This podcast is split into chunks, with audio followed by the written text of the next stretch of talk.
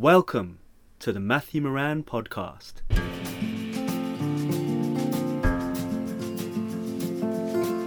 Here I sit down and talk with some of the best photographers, writers, designers, editors, and publishers working in the visual arts.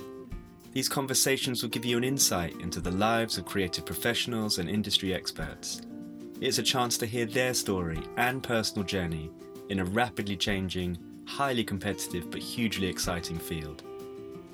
I've had the pleasure of working with many of my guests over the years and have learned so much from spending time with them.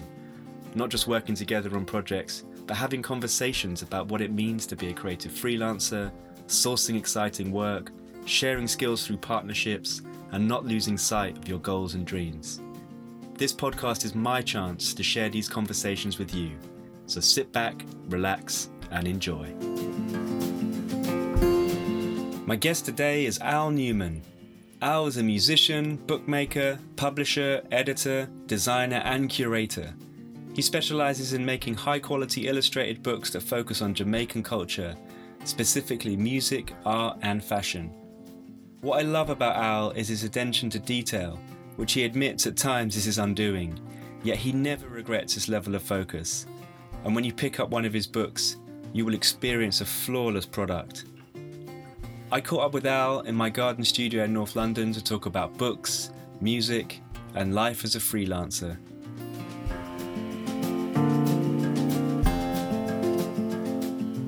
Welcome along. Thank you. Thanks for coming. Um, I've been badgering you for a few months to come on the podcast. You know, when I had the idea to do these, I thought you'd be an ideal candidate given your um, work across many creative practices.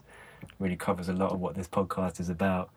Um, and obviously, we're great friends. I've known you for many years and kind of have a good idea of what you do. But when you sent through your CV, it's quite something seeing it all listed out. And um, yeah, I'd made a couple of notes about you working as a publisher, a writer, designer, editor, now curator. Do you call yourself a cultural historian as well of some kind? Mm-hmm. um, and not forgetting musician too. So my first question really would be, how do you find time for it all? Um, well, I don't. That's the thing. I mean, if I could, and I've said this to you many times, but I would, if I could do what I wanted, I would spend all day listening to music and playing music. Mm-hmm. Um, but, you know, the path of my life has taken has um, kind of led me into books, something I never thought that I would do, not, not something I didn't plan on doing. Um, but it's all, all all the books that I do definitely revolve around music, um, which is really my main passion. Um, so yeah, finding time for it all is difficult, um, especially being a perfectionist. Um, you know, I, I sometimes think I spend too much time on small details, but then later on, I'm glad having done that because you know you get a, a rich, uh, fuller product at the end of that. Um, but yeah, finding the time is difficult, and I work long hours. Um, but the thing is, what I do is what I love. Um, so I don't always, I don't necessarily see it as work. I just see it as life. Mm. You know. Yeah, that's interesting. I mean, it's yeah, you know, we spent many hours working together and talking about making books and the struggle behind it, and sometimes we kind of wonder, you know, why we do it. But inherently, there's definitely a love for it, and you know, going down to that detail. You know, I definitely, I think, you know, I learned a lot from you with that. The moment you start thinking about maybe doing something a bit quicker or cutting a corner is the moment you know you should stop thinking like that and just do it properly especially something that's going to be in print for you know many years to come it's it's really gonna really really gonna great um, but you know, you said if you could, you know, you'd spend more time listening to music and and creating music. So why don't I just I love music and I love I love learning about music, listening to music, playing music. Um, so I guess you know what what kind of drives me to do the work I do is that interest and that passion. Mm, Um, you know, I love going to record exchange, looking through music that I I've never come across before, um, buying you know cheap records that just look interesting and just learning about new music because music is such a, a massive field that no matter how much you think you know, there's always a whole world out there that you you, you know that's kind of untapped. Um, so yeah, um, and where do you think you kind of got got into that? You know, with because you know your background is sciences. You studied marine biology, right? hmm You got a first, right? hmm Did pretty well, yeah, and then didn't go diving and didn't go exploring. We went yeah, I know. straight into the field of publishing and and sp- specifically with with music. Um, Yeah. How did that journey kind of take place, or that decision? Um, I don't know. I guess you know you're kind of shaped growing up in school by the subjects that you enjoy and the teachers that you like, and so I guess I showed. I mean, I I, I- kind of looked back on it, and I went into marine biology, um, and I didn't I didn't pursue that afterwards. Although some of the books that I worked on, I kind of brought in some of that research and knowledge Mm. and I definitely I definitely learned a lot about research from that from that university degree. But yeah, I kind of realized halfway through that degree that I didn't want to work become specialist in you know a kind of single cell plankton or you know you can become the world expert in, in a science in science in, in one very specific subject and I just decided I wanted to follow music. So that's when I went into the first job I got out of university was for a hip hop magazine called Fat Boss. Mm. Um, And that featured on that was in a TV program. yeah, right. that was in a TV program called Paddington Green because it was located in um, the offices of Blues and Soul, which is in Paddington Green on on Praed Street. Um, and yeah, it was it was a crazy couple of years. um, Because it, I, I, my memory of that, it started out where you weren't being, no one was being paid, right? It was, is that right? You were, Yeah, it was were kind very of- very low pay. Um, it was in the offices of Blues and Soul, and you know there wasn't. It was just kind of done for the love of the music. yeah, Um, and then, yeah, the the the publisher of Blues and Soul, Roy Daniel.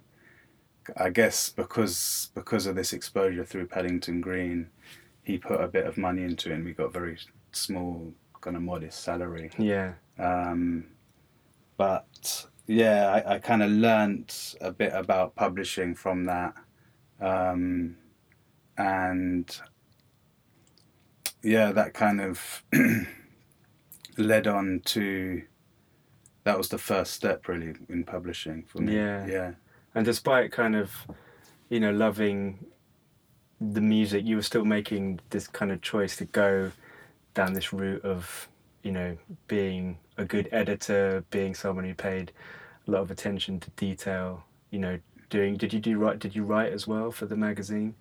So Um, a little bit, but I definitely would say that I'm I'm a much better editor than a writer. Mm, Um, I have written quite a lot throughout my career, but I, I do struggle with that, and I know that I'm much better at shaping other people's words Mhm. than than my yeah, it's like totally yeah. different skill, isn't it? Yeah, I find I think probably most people would find that you know if you give someone a, a body of text, you always think you could improve it, but starting something from scratch, it's definitely what definitely what I struggle with.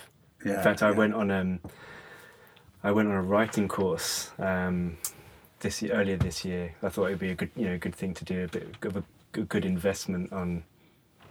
You know, it's an important part of books, and you know my books are obviously mainly visual as as are yours, but you know just to take that side of it a bit more seriously. And and the guy that ran this course said like a really really good thing about writing, and he said that you know if you're struggling to write or you find what you're writing is not good or you're just not happy with it he said the a really important thing is just to keep writing like just keep moving forward and don't go back and try and edit things quickly you know straight away after you've written one or two lines. Just keep moving forward keep moving forward and then at the end of it you've got a body of work. And Mhm. at least then that's when it would be good to share it with someone or you know someone who might have you know is not emotionally connected will have a better idea of how to structure and edit and um, so yeah it's a challenge definitely but totally a different skill set and I've really appreciated working with you on that as well of having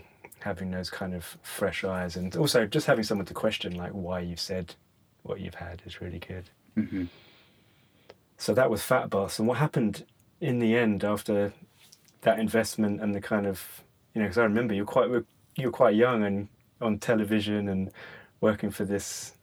Yeah, I I guess mean, startup I- wasn't really a word back then, was it? But I guess that's what it was, right? I wasn't on TV that much. I was just kind of a character in the background. It was Yeah. mostly about the editor, Matt C. Mm-hmm. Um, but yeah, I kind of learned about kind of various interview techniques. Um, and, you know, it came out once a month. So I learned about working to deadlines and I learned, I guess, I guess I learned a bit about design and layout. Um, and a bit about typography as well. Mm-hmm. So you're picking this stuff up and finding yourself attracted to it. And then I don't know quite the timeline, but I was looking back at again your CV and just was kind of scared by that big book that you did with Maharishi was like all the way back in 2001. That Yeah, started, right? That started there. Yeah. and um, I mean that was quite a, a huge project to you know in Mm. terms of going from magazine into books. Mhm. Tell us a bit about that Maharishi project and how you got involved in that. Um, well, that was a, a book I did for a clothing company called Maharishi, which was an encyclopedia on camouflage called DPM, which stands for Disruptive Pattern Material, um, which is the name of the British camouflage. Um, and yeah, the editor at Fat Boss, Matt Skills, was friends with um, the owner of Maharishi, and so this book had already been started, and I found out through Hardy that it had kind of been started, and then it was kind of needed to be finished, basically. So I was brought in to finish that book. I think he initially said he wanted it finished within a couple of months, and then three years later, we finished it. but yeah, it was a clothing company, so it wasn't a publishing company. Yeah. So they didn't know, there was no one there who knew anything about publishing. So it was really learning the hard way, you know, about, about everything to do with making a book. hmm Um, and that was a that was a lot of work. Um, but it's a it's a pretty exhaustive book on camouflage, and yeah, it's something I'm proud of. Although I look back now and I definitely think it could have done with an edit. Um, Is that maybe too- less, too There's big? too much in there, I think. But that's probably kind of you know you uh, about your it's a good book. It's an interesting yeah niche book. I mean, it, I mean, it was hugely- on. Ambitious project, wasn't it? And I guess that's where your sciences background came in because Yeah, it was divided into um, camouflage in the military, right? Camouflage in fashion and camouflage in nature. Yeah, right? yeah, So its origins in nature, how various militaries took that on. Um, you know, firstly to hide from the enemy, and then and then later on as a badge. You know, of which country they represented through their camouflage that they wore, hmm and then how that permeated into modern culture. Um, although it was artists who originally created it, so it was and then they kind of reappropriated it within art, fashion, um, music. Yeah. Yeah. And then at this point, just as a little side, like I was interested in, you know, of all my guests, interested in, you know, how that kind of freelance career path is taken or chosen. Because for some, you know, they're very clear that they don't want to have a nine to five, they don't want to boss in that way. Yeah. Um, but then others are just, they don't even really think about it. They just kind of, it's, it sort of happens through osmosis or whatever, you know, they just go on this, this path and seemingly, obviously everybody makes choices minute by minute, hour by hour, day by day. But you know, at this point, were you were you salaried there? Were you like on a contract, or you know, if it was supposed to be two months, how did you convince the boss? You know, month after month after month, that this needed more work, more attention. Of course, it's going to cost them a lot more money to produce. Yeah, I think he, the, the boss there, he just saw that I was doing a good job Mhm. and was happy with what I was doing. But I was on, I was on a salary there. It wasn't freelance, and you know, I ended up doing other things for the company. It was a fashion company. I ended up like sorting out wash K labels and stuff like that. Designing stuff. Um, yeah, and just doing various kind of odd jobs around the company that, that weren't to do with this book. And so that's one of the reasons it took a while until I said, Look, do you want me to finish this book? Or do you want me to do all these other little things that I was doing? Right. And so it was, yeah, it was a long, it was a long process, but it's, it's basically because of the amount of research that was involved. Um, and yeah, just the detail in, in that book. Mm. Um, Do you know if it's still available? Can you still buy it? uh, no, it's sold out now. Right. Yeah. Well, for anyone that, that is interested, who's listening, you can see some nice images of it on Al's website and probably in sold out stock on Amazon. But yeah, I can put that in show notes. So after that, you got all this experience in, you know, creating this kind of huge book, huge ambitious project, and then hmm you kind of stick in in in in the book world. Well, obviously it's a theme throughout your career, but I can't remember um, which one came first because then you did this this fashion dictionary, which was also a kind of very attention to detail project, and then you also did this book on on Greensleeves. But yeah, talk a bit about those books and which order they came in and how you got involved in them and hmm Um, well, after I finished DPM, um, it was my wife Zaki, um, who was a fashion designer, was approached by Laurence King Publishing to put together a fashion dictionary, and so she introduced me to them as you know, as, someone who could produce the text for this dictionary. hmm Um, so the, yeah, the second book I did after DPM was it was called Fashion A to Z, an illustrated dictionary, um, and that was an interesting project, but it was really turned into a slog if you can imagine writing a dictionary. Um, that takes a special mindset. yeah, uh, and also you start off by defining. Well, you start off by making a list of all the words you're going to define, and then you slowly work through them, and so you can always see how many you've still got to go. hmm So I just remember being on like letter C and thinking, "Oh my god, there's so much still to come." There must have been But some, do- some some letters worse than others, right? In in, in that, Yeah, like if you get through, I don't know. yeah. X wasn't so bad. Yeah. but um, you know there were there were stages where I thought should I should I just give up on this but I uh, you know I, I'm quite thorough and I like to see projects through but I definitely that turned into an experience where it was like a slog you know? Because it wasn't something I really loved to do Yeah. writing about fashion.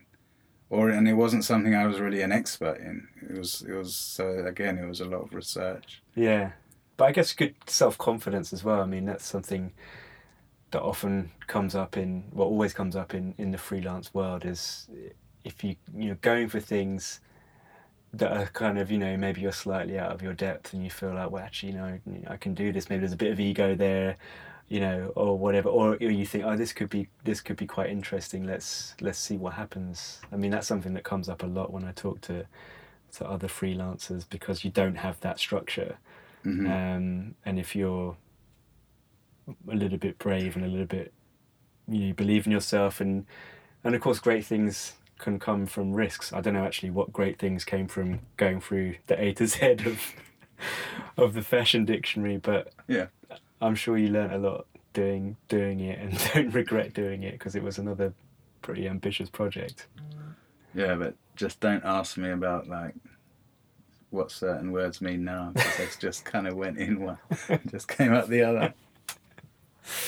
And then also after that was did the the Greensleeves book Yeah, came along. yeah. So then um, Stussy um, clothing label again.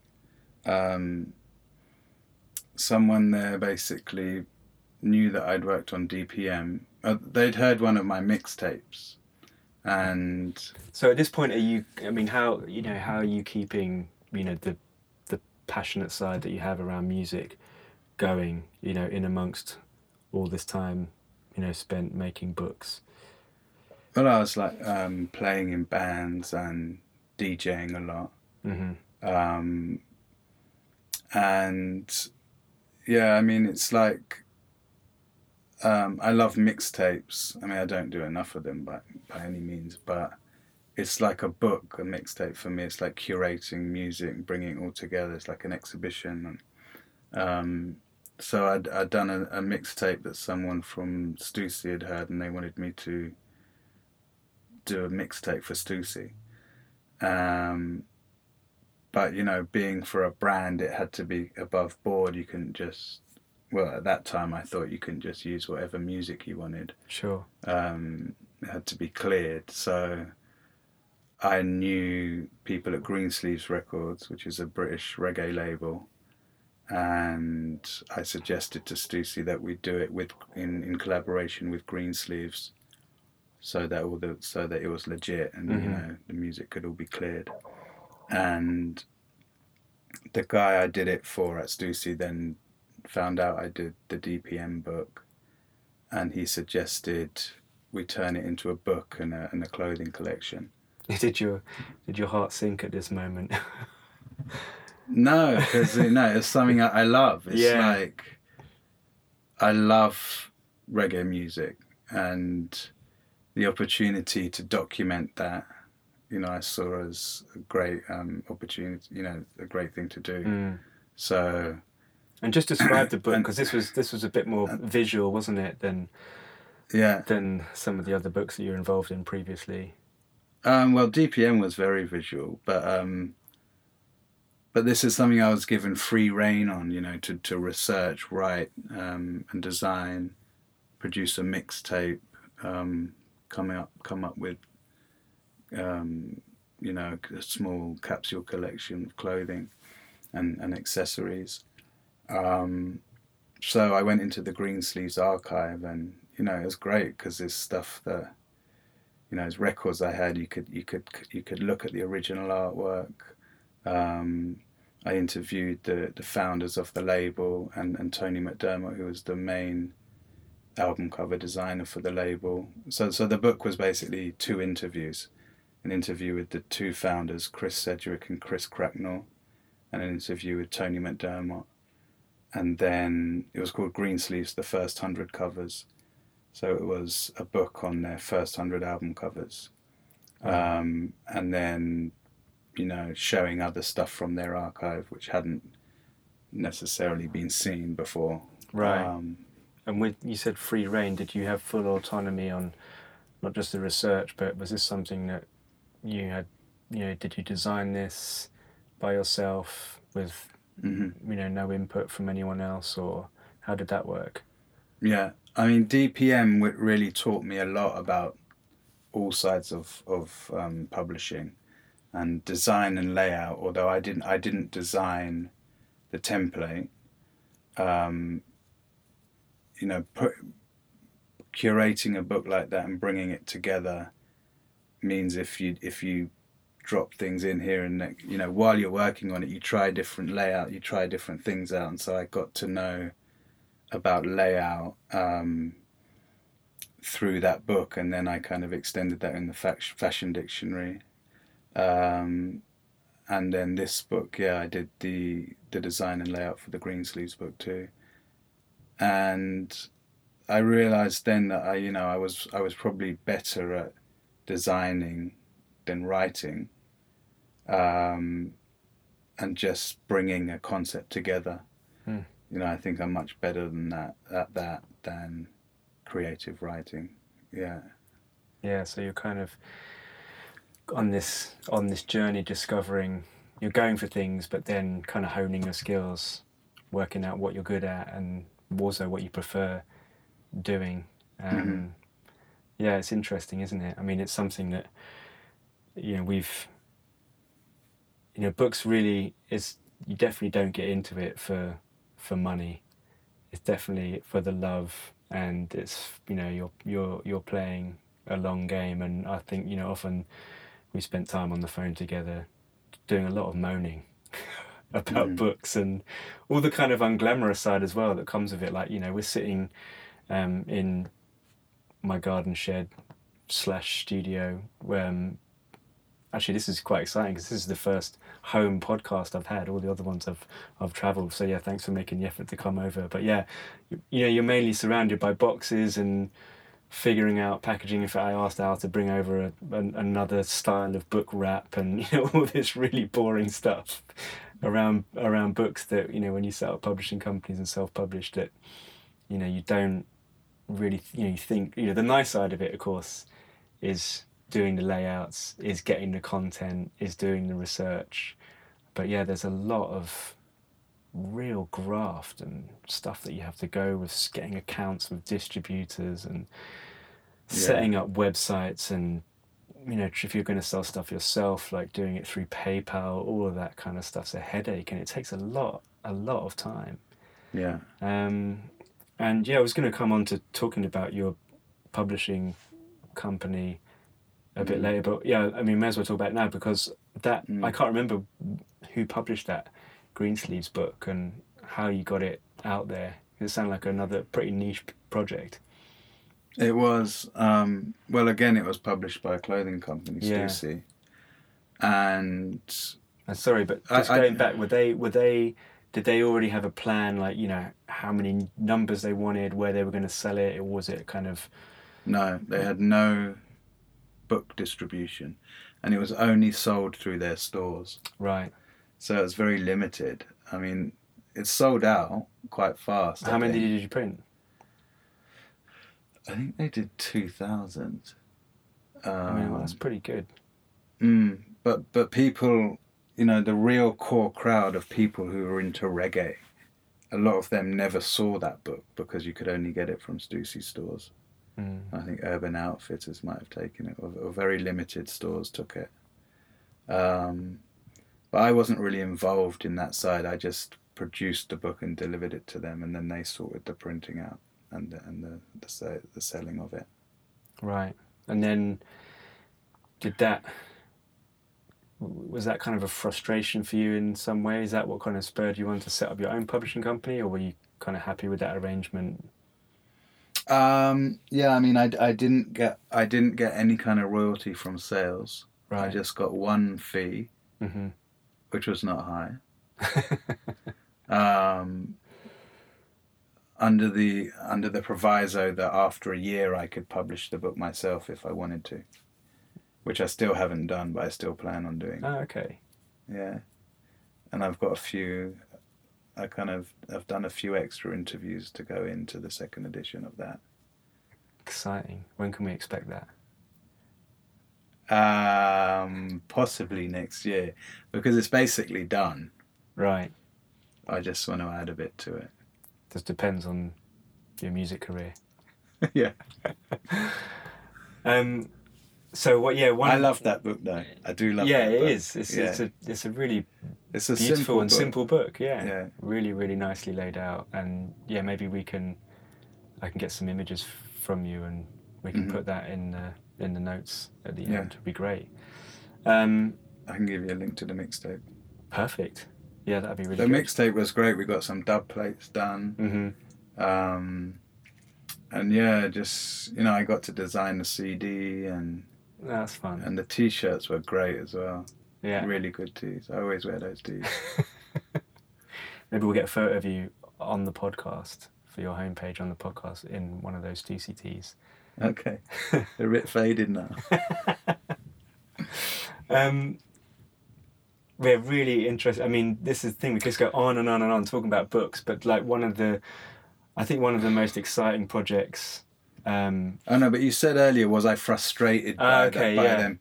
I mean, I wasn't frustrated by it, but it definitely showed me that, you know, I can now produce a book on my own, and so for the next book, I decided to publish it myself because I knew that I could.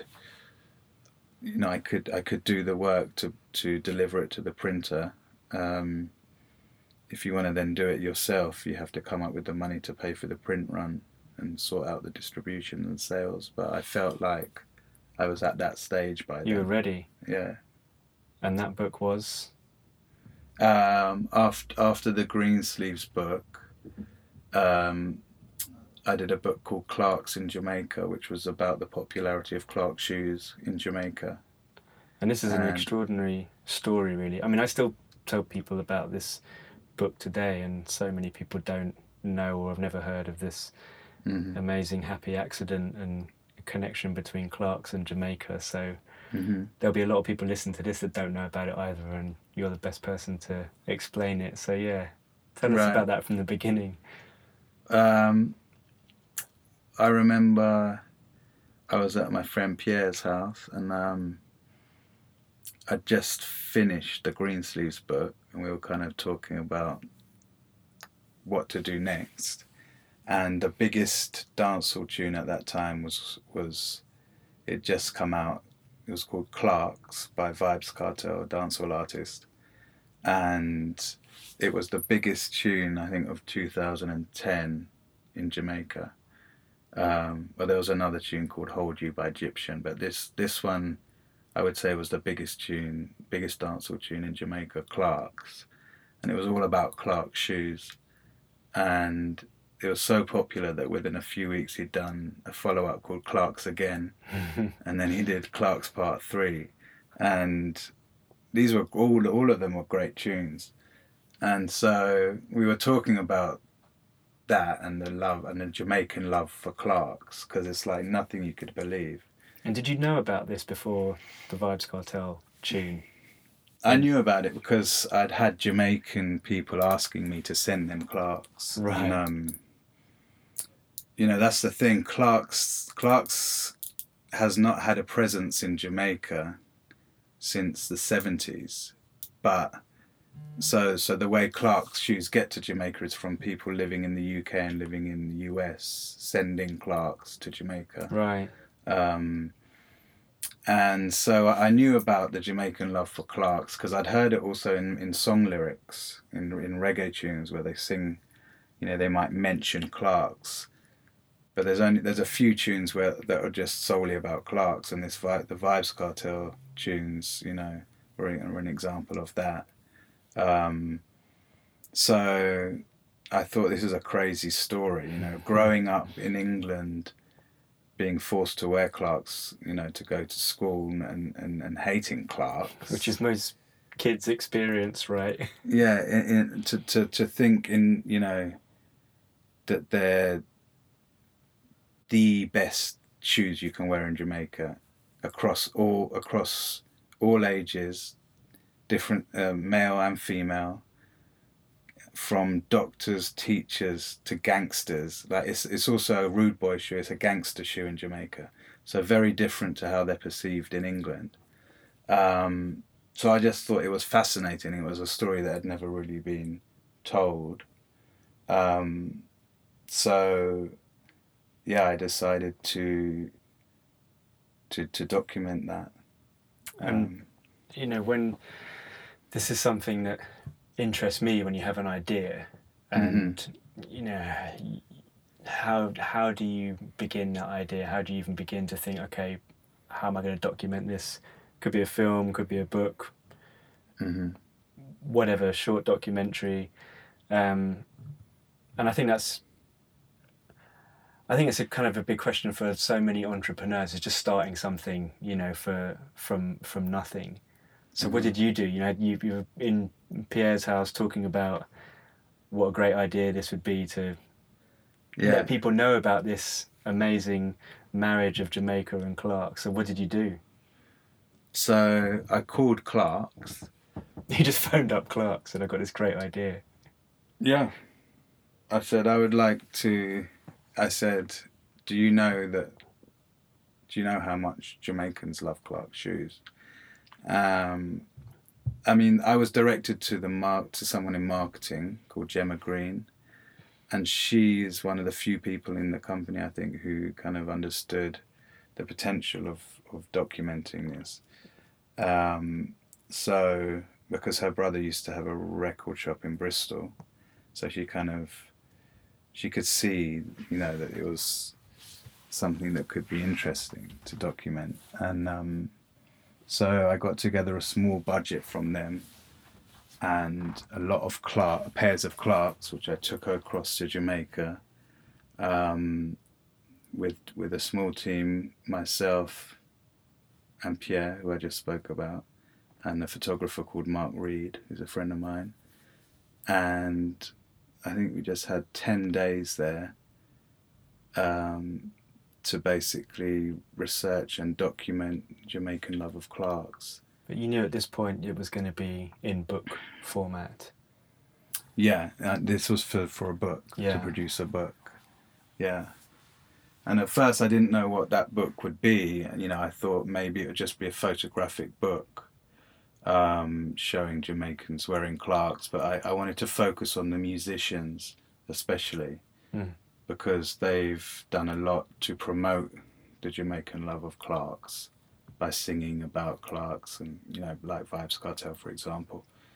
Um, I mean, Clark's has always been. It's not. It's not a fashion thing in Jamaica. It's just deeply ingrained in the culture.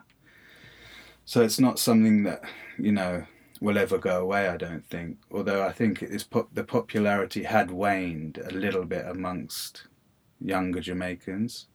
Older Jamaicans love Clark's the most, and I think the the the peak of the popularity was in the eighties.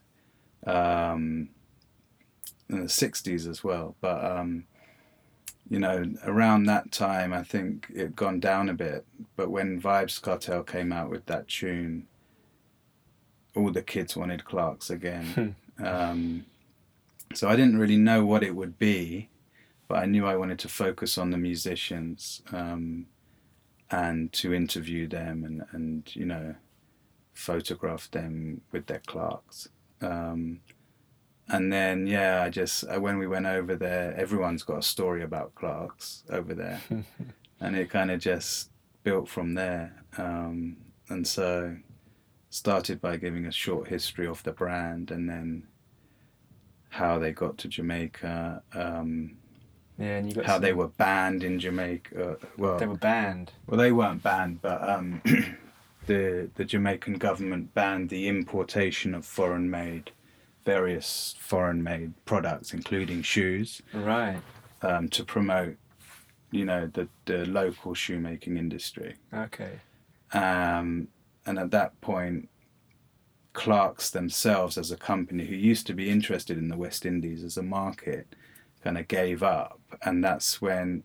But the love for Clark's in Jamaica never went away. Right. So that's when, because there's a lot of Jamaicans who live in the UK and the US, that's when they started more and more to be sent um, to Jamaica. There's never been a Clark shop in Jamaica. Still, to this day. No. Amazing. So it's all about who you know in England. Yeah.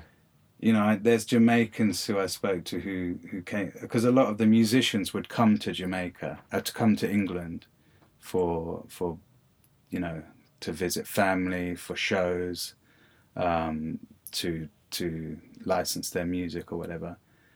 And one of the main things they would want to do is go to the Clark store. And the more hardcore ones would want to go to Street in Somerset where Clarks were made. and some of them saw it as like a religious kind of trip. like they would, because they'd be in Jamaica looking at their Clarks seeing made in Somerset. I can't remember what the little emblem says, but they'd see this place, Street in Somerset, which is right by Glastonbury and think of it as a kind of holy mecca. And so when they came to the UK, they would drive down there. It's like three hours, three four hours from London, Amazing. to see where Clark's actually came from. yeah. And back in those days, there used to be a number of second shops because Clarks used to be made in Street. Now they're made in Vietnam and China and stuff. Yeah. But all the seconds used to go to these. Sh- there's one one high street in in in the village of Street, um, and all the seconds from the factory used to be offloaded there, and Jamaicans just used to turn up there, and basically in a white van, buy all the seconds. I mean, I wish I'd, I could have seen like the scenes, you know, back then in, in the eighties especially, and you know buy them all up and and send them to Jamaica in barrels, um, which is how many things get get to Jamaica. It's an amazing, Yeah. amazing story. And um, I mean, obviously, I've seen the book, and you know, if it's again. I mean, it, actually, Greensleeves, I found in the Greensleeves archive, one of their main producers was called Henry Junjo Lawes, and um, I found a receipt in their archive that showed that part of his publishing had been paid in Clark. so But then you- literally, they would come over with their tapes and music or records, sell them, get money, go to the Clark shop, especially the Clark's outlet. I mean, this is before the kind of whole outlet thing. right. But I think there were, I think there might have been Clark's outlet shops. There's one in Holloway, one in Peckham. So, so King Jammy's favourite one was in Holloway, and they would go to these shops and spend, and you know, they'd come with empty suitcases, fill them with Clarks and string vests, Kangol, and Yeah. all the other things that were made in England that they loved, and then take them back. And, and there's no social, there's no welfare system in Jamaica, so it's very much if a producer went to England, you know, he would want to bring stuff back for his community. right. And Clark's was one of those things. That's amazing. And do you think, uh, like, it's hearing you talk about, you know, someone being paid in Clarks all that time ago, it just made me think about that's what you did. You know, was that part of your strategy? You know, you took over loads of Clarks to kind of pay these people you were going to photograph and interview in Clarks. It's like a currency over there. Yeah, I mean, I didn't have a big budget to be able to pay people to photograph them, so but I was able to bring. I think I brought sixty pairs of Clarks, And you knew that would work. and I knew that people would would be very happy to get pair, one or two pairs of Clarks. Brilliant. That is such a great story. And then, I mean, I don't want to take it away from the, the, the fun parts of the stories, but I'm also interested from a from a publishing perspective. You know, this is your first venture solo, and Mm. how did you then make those decisions about how many you were going to print? You know, where you were going to get it printed, how you were going to distribute it, how you were going to market and get press and sell it, all of those kind of things. Did you have any idea, and did you just go on instinct? I think you just, you know, you just find your way. You speak to people who you think know, and you know, people are very willing to help you when you're just starting out, and so you get a link to a certain printer, and you kind of find your way. Mm. Yeah, um, I didn't have a plan. I just kind of, yeah, just fumbled along. and luckily, it turned out all right. I remember when I first got the proofs back, and like I saw these because I'd cut out all the images myself, and Wow. I didn't I didn't really know what I was doing, and obviously my screen was too bright or whatever. When I got the prints back, there was all these marks that I'd Oh hadn't no, cut out been properly. spotting out and stuff. And I was like, thank God I got these proofs done because if the book had come back like that, complete disaster. Amazing. Yeah, kind of learning the hard way, but also trusting yourself. Yeah. Um, and I mean, it went it went really well. You got some great press, and you know, I've always been really impressed about how much you know a lot of people hire, you know, PR people to do their press for them, but you've got this. You're a real stickler for doing stuff yourself, yourself, and for good reason because you've always been really, really good at getting press and just having that confidence. You know, like you said about the Clark's project, phoning people up, which I think is a really good lesson, especially these days. You know, email has its has its purpose, but to really get people's attention, I mean, you've always been a big pick up the phone guy and call someone Yeah.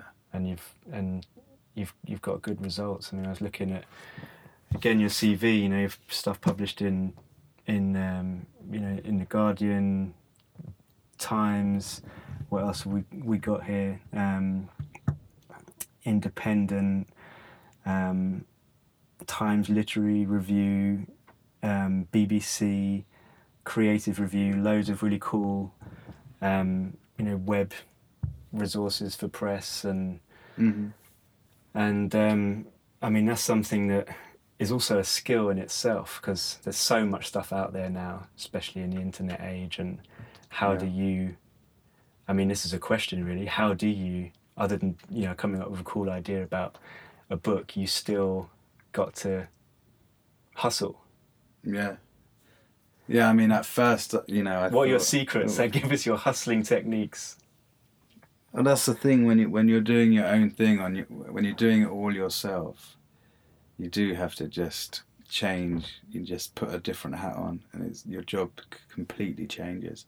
So when you finish your book, you know you've done that, and you think you can rest, but actually, it's just when another part of the process begins, and that's promoting the book, and yeah, just getting it out to press and, and, and you slowly start to build your press links.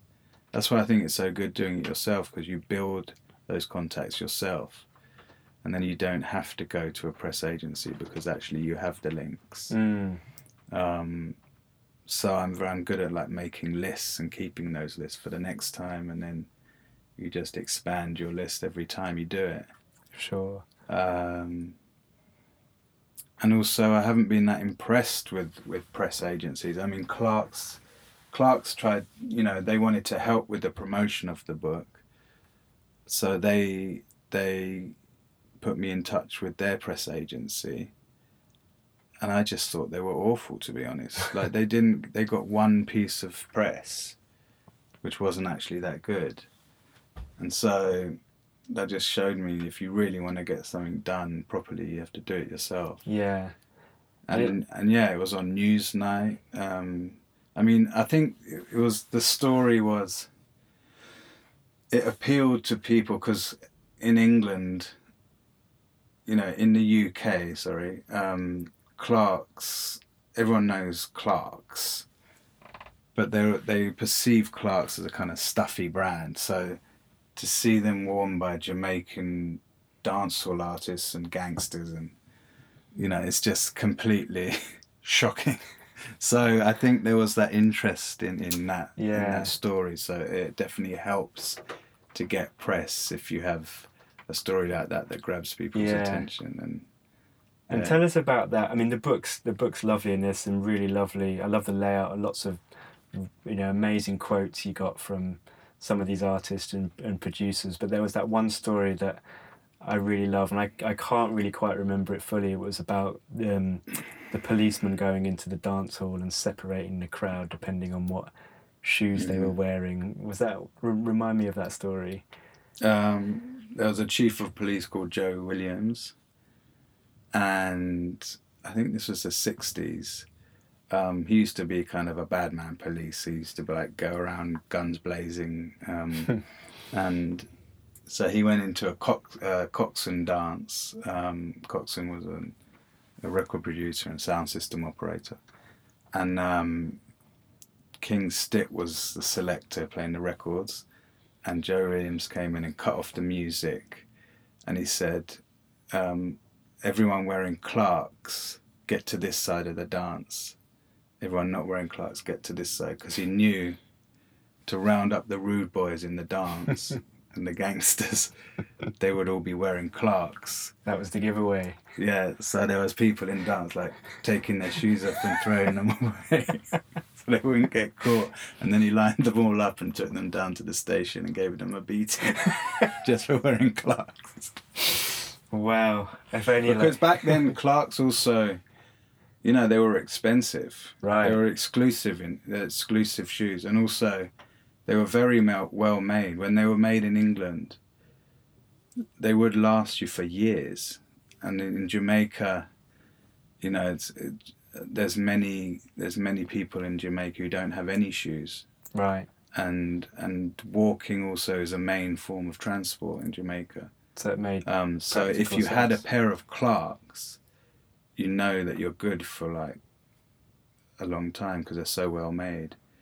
Um, so they and they were hard to come by and they were expensive, and rude boys and gangsters like expensive clothes. So they especially would be wearing Clarks. So that's how um, yeah he kind of It's amazing. and it's kind of extra funny because all of those things, you know, make total sense. But when you're, you know, a six or eight year old kid and you're in the Clark shop and you're being told by your parents that, you know, these are going to last you a long time, it's just you don't want to hear it because you don't want to be wearing those shoes. Yeah.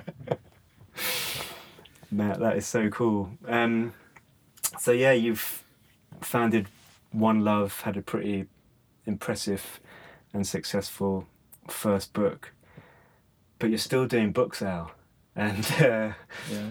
you you're kind of talking about your you know your music being your passion, but I think you know there's something in you that can't let go of of doing books, and um, yeah, maybe it's Um, true. yeah, and it's like you know it is a tough one because I know for myself like you know what hard work it is, but it is you know really really rewarding. But I was also interested in you know you moving into creating books, but also not just having books, but all the work that goes into it is having other forms like doing exhibitions. So you've created, you've curated, you know, a few exhibitions with some of your later books. Um, and was just interested in you kind of moving in into that arena as well. And yeah, talk a bit talk a bit about that and, and why you wanted to do that and you know getting reach. And I know you you, you got an Arts Council grant recently about another long term project Mhm. um, that you did. You know, jumping ahead a little bit. So yeah, talk a bit about that most recent project. Um, well, for for me, for the exhibitions, they kind of go hand in hand with book. Like putting together a book is very much like putting together, curating an exhibition. You curate a book. You decide what goes in it as the editor, um, and how it look, how it's laid out, how the how it's how it's the story is told and the narrative. And that's the same and it just translates into an exhibition. You can easily so once you've done all the work for a book it's quite easy to then extrapolate that work and that research into a visual exhibition. And it's just another way of telling the story. Um, but with the actual real life objects that people can look at rather than pictures in a book Mm. so I just think it kind of naturally came from the work I was doing Yeah. to translate into into exhibitions too. Yeah, and the the kind of the big well the the Wilfred Limonious book you did. I know that was an idea that was sort of a long a long time coming. I remember you telling me about the funny story with the with the printers and how you kind of got in touch with them about getting a quote, and then a year later you're in touch with them again, or a few months later you're in touch with them again, and and I remember like, oh god, this guy again. I th- and I think, I mean, this just shows, I guess, what a, a pedant to detail you are. And this book took a long time. And of course, you were doing other projects at the same time, but didn't the rep of the printer say it was like the longest lead time ever that she'd ever had in her experience of publishing? yeah, so. So, yeah, if you want to work with our ladies and gentlemen, you better be prepared to take some time, but it's worth it in the end. Yeah, no, that was a book about um, Jamaican illustrator called Wilfred Limonious, who, again, um, is an album. co- Well, I knew him from his album covers Yeah. as a DJ and a record collector. You know, his some of his covers, kind of comic book style illustrated covers, are some of my favourite covers, and also his his hand drawn type is is amazing. Was he seen as a, a graphic artist? Was that kind of his, or an illustrator? Yeah, I mean, How would he, you he describe was him? uh, an illustrator. He was um, well, he started off for the Jamaican newspapers illustrating comics, so he was a cartoonist. Um, and then he began working for JAMAL, which was the Jamaican movement for the advancement of literacy, so the natural, um, the national literacy program. Um, and then in the early '80s, he began doing album covers, and he kind of defined the aesthetic for dancehall music. Really, um, very loud, kind of bright colors, hilarious um, comics, um, and yeah, just some great, great album covers. So, but he's someone you know, if you looked him up online, you would literally find nothing about him right. apart from maybe one or two sites that tried to, you know, compile a list of all the covers he'd done. There really wasn't anything. Um, so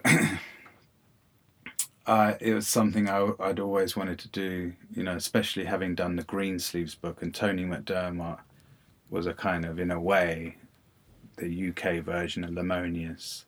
He did quite similar cover, like illustrated um, comic book style covers, but in the UK. Um, so yeah, I, I always loved Limonious's covers, and then I think I, I came across this blog um, written by a Canadian guy called Chris Bateman, and I could see that he he'd started this research into Limonious's life, Oh, right. and um, so I contacted Chris and said, "Do you want to work on a book together?"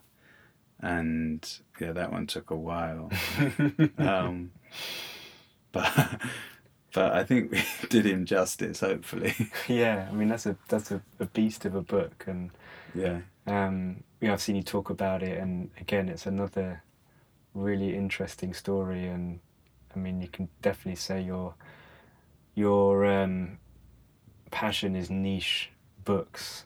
I know we often Mhm. talk about like available dot coms, but I don't niche books wasn't available, was it, when you were looking? One Love Books. I don't especially love niche books, but I seem to produce them. Yeah. It's true. Yeah, yeah, definitely. um, and again, that one. I mean, all, all- One day they'll cross over. yeah, it's true. Um, and uh, I mean, coming, you know, coming to an end towards the end of the podcast, you know, I, sort of mentioned it in the beginning about, you know, people's journeys, and you look back over the last sort of 15, 15 years, and you know, you've it's evolved, and you've kind of worked on so many different fronts as you know, the, the designer, an editor, curator, and um, you know, as a as a freelancer, something that I think. Well, it's interesting, isn't it? You get people that just come to it very naturally. They're very driven. They know what they want to do, and then you get a lot of other people that have worked in industry for a long time and they've been salaried, and and then you know they just want a change of career, but they're often the biggest thing is fear, right? Where are they going to get that work, or how are they going to make make it work? I mean, Mm. what is that something that you know you think about a lot in terms of you know where you're going to get your money from, you know how you're going to survive. Obviously, living in London or li- I mean, living anywhere really as a freelancer challenging. But do you think, you know, what what kind of what kind of drives you creatively? Um, just you know, documenting the things that I love, and and I've got a genuine interest for, and stuff that I would like to read about. Um, but I, I do have that worry and fear of you know where's the next money going to come from. Mm. but I try not to dwell on that too much because it, you know, it just it just comes, you know, out of unexpected places, doesn't it? You Yeah. just got to, but you just got to believe that it's going to Yeah, you you do. You see your bank balance go down and down, and you're like, down. but yeah, somehow it works. But it's definitely not a profession that you're going to be dripping in money. No. Like books, you know, it's, it's hard hmm selling books Yeah. for sure, no matter what the quality is. Well, niche books anyway. Yeah, sure, sure. But I guess you're gonna. I think it's something that I've definitely found about your work is it's, you know, utterly authentic. You know, there's nothing. It's just it's, it's very, everything in it is. You know, you really completely pouring yourself into it, like not doing anything by halves. And I think that's probably, you know, for anyone interested in going into any area of freelance, that's probably something whether it's books or music or whatever it is that you have to do really you have to kind of be completely authentic with it. I mean i guess there are always things you know if a job comes up that you know a design job or whatever that's going to give you a good day rate you're going to take it on because oh that would be you know it might not be completely your passion. I think there's probably very few people in the world that can live entirely doing exactly you know 100% what Mhm. they want to do. But yeah i think yeah i, I just i think it's, it's interesting hearing that because i hear it over and over again. It's something that i struggle with a bit as well with you know the confidence and you're thinking oh where's that where's that next bit of money going to come from? But you do really have to just believe that that, that it will and um, but somehow like it doesn't make it any easier especially as we're both in our 40s now. It's still kind of the, kind of the same stuff.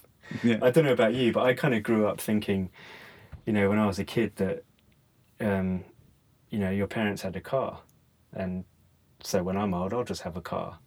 But you know, I never kind of thought that they probably had anxieties about paying for insurance and fuel and oh, is it going to break down and all the things that you have like as an adult. But as a kid, you just kind of think, oh, these things are just easy, but they're not. No. It's true. yeah, so it's a challenge. So, my last couple of questions. Mm-hmm. are um, I mean there's so much stuff we haven't talked about. You're doing this like t-shirt project at the moment and yeah, so what what is next kind of short term and long term? Um, If you think if you think, you know, that far ahead, I'm talking, you know, tell us a bit about what you're doing now and then talk about, you know, what you'd like to be doing in 5 years if you think that far ahead. Uh, well, right now I'm trying to finish off a book with a photographer um, who's also was a friend of mine before we started working together, um, and I'm also trying to plan a touring exhibition of his work uh, for next year.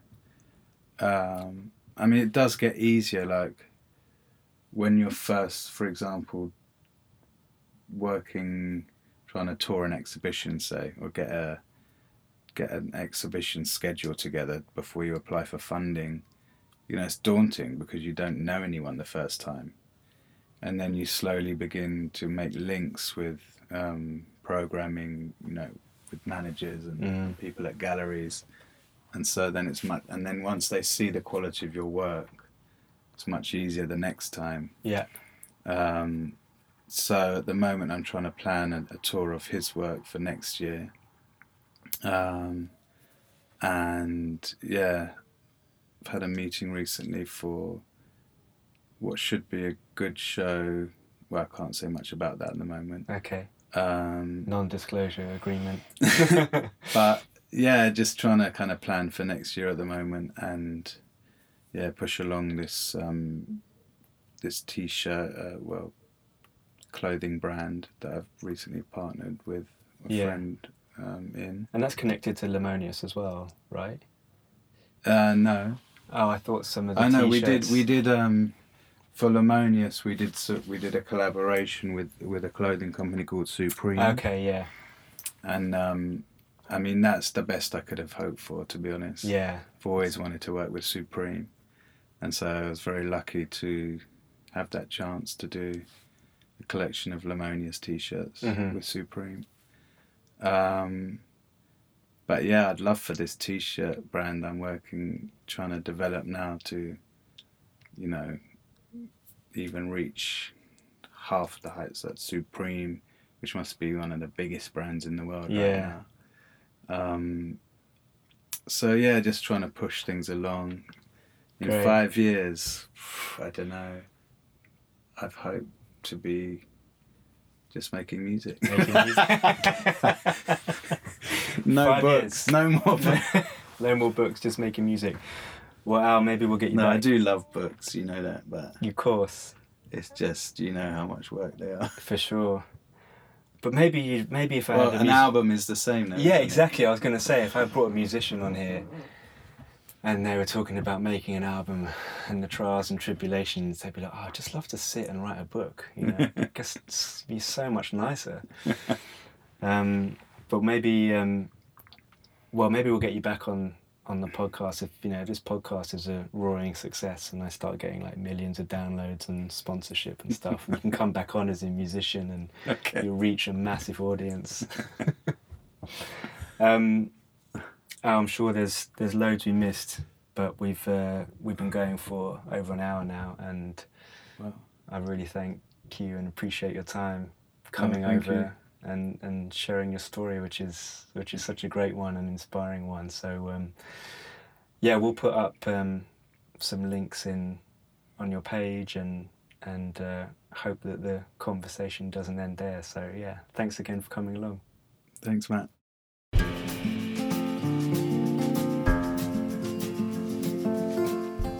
Well, I think that went pretty well.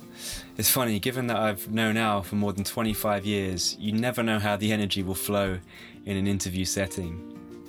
But talking with Al was another reminder about embarking on a freelance creative lifestyle, in that the work comes first, and of course, the financial side can't be ignored. You have to make it pay. But striking that balance between what you want to do and making it work so you can survive is so important. So, to find out more about Al, you can visit onelovebooks.com. You can also buy his books there. Um, there's also a link to the mixtape he mentioned on his podcast page uh, on the site, which I listened to recently, and it's um, it's amazing. Um, to find out more about me, you can visit matthewmoran.com. I've just released a whole new set of dates for workshops in 2018, which could make a nice Christmas present for someone who wants to learn more about photography in a beautiful setting like Hampstead Heath. Um, and yes, to keep up on social media, it's Matthew Moran Photography. That's the Facebook page. And on Twitter and Instagram, same handle at Matt Moran Photo. So stay tuned. I'll let you know about the next guest in a few days. I'm hoping to do this interview in a few days. Uh, can't guarantee it. He's a very busy person, um, but uh, also has a lot of really interesting stories to tell. So can't wait to do that one too. And um, thanks again for listening. And it's been a lot of fun. And hopefully we will catch up again soon. All the best. Take care. Bye bye.